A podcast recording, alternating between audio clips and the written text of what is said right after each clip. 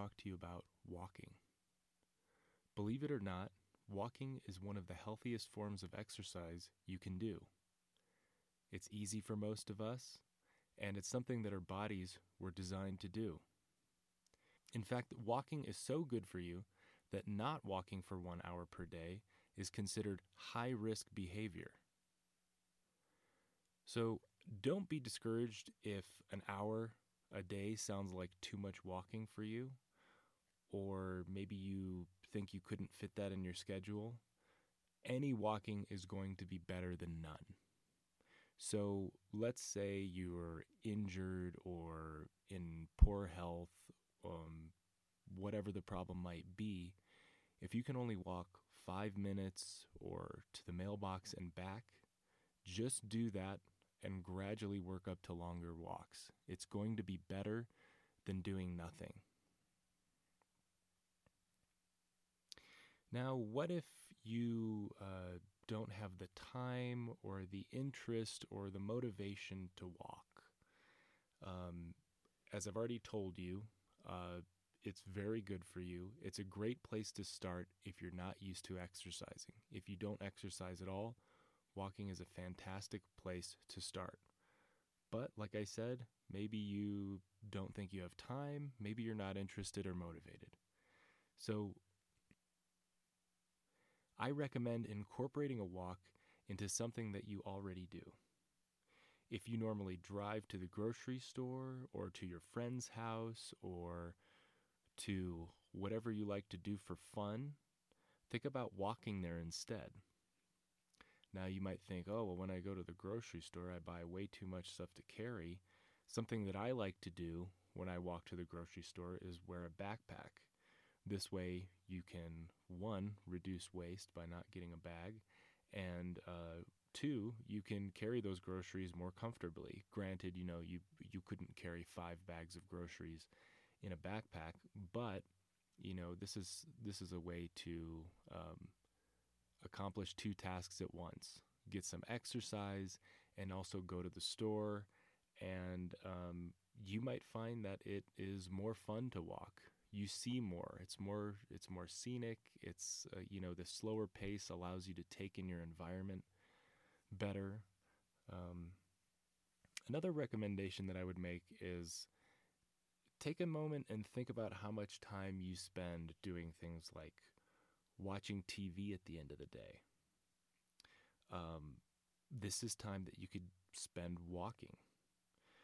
Now, you could, um, you don't have to give up whatever, uh, you know, that end of the day entertainment does for you. You could still listen to music while you walk, or listen to a podcast, or who knows, maybe take up photography on your walk, something like that. Try and make it into an adventure. Explore new areas of your neighborhood or bring some friends along for the walk and catch up with them. Something that uh, I've I've known people to do and I've I've I've heard of is starting a walking club.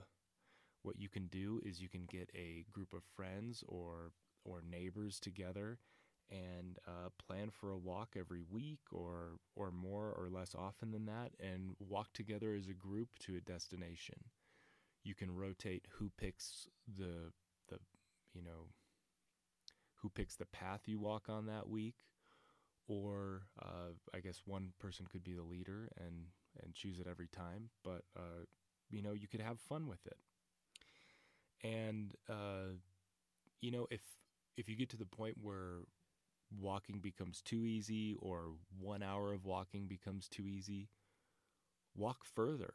Uh, I am a big fan of, of walking five to 10 miles sometimes in a day. If you don't, you know, granted, you would have to have most of that day free, but it, it can be done and it can, it can be really, really fun. It can be quite an adventure. Now let's say walk, let's say you only have a limited amount of time and you can't progress to walking 10 miles a day. Uh, something similar to walking that's a more intense form of exercise that I would recommend is running. So if walking becomes too easy, try running or jogging, or what I personally like is intermittent sprinting with uh, walking or jogging in between to catch your breath back. So what you might do is, uh, you know, you you walk outside, you start with a light jog to warm up. Once you're warm and loose, you sprint. You sprint until you're completely uh, out of breath, and then you can stop, either walk or jog at a slow pace, catch your breath back. Once you've got it back, sprint again, and just do that continuously uh, until you feel like you've had enough. That's my favorite way to run. Uh, for me, it keeps things interesting.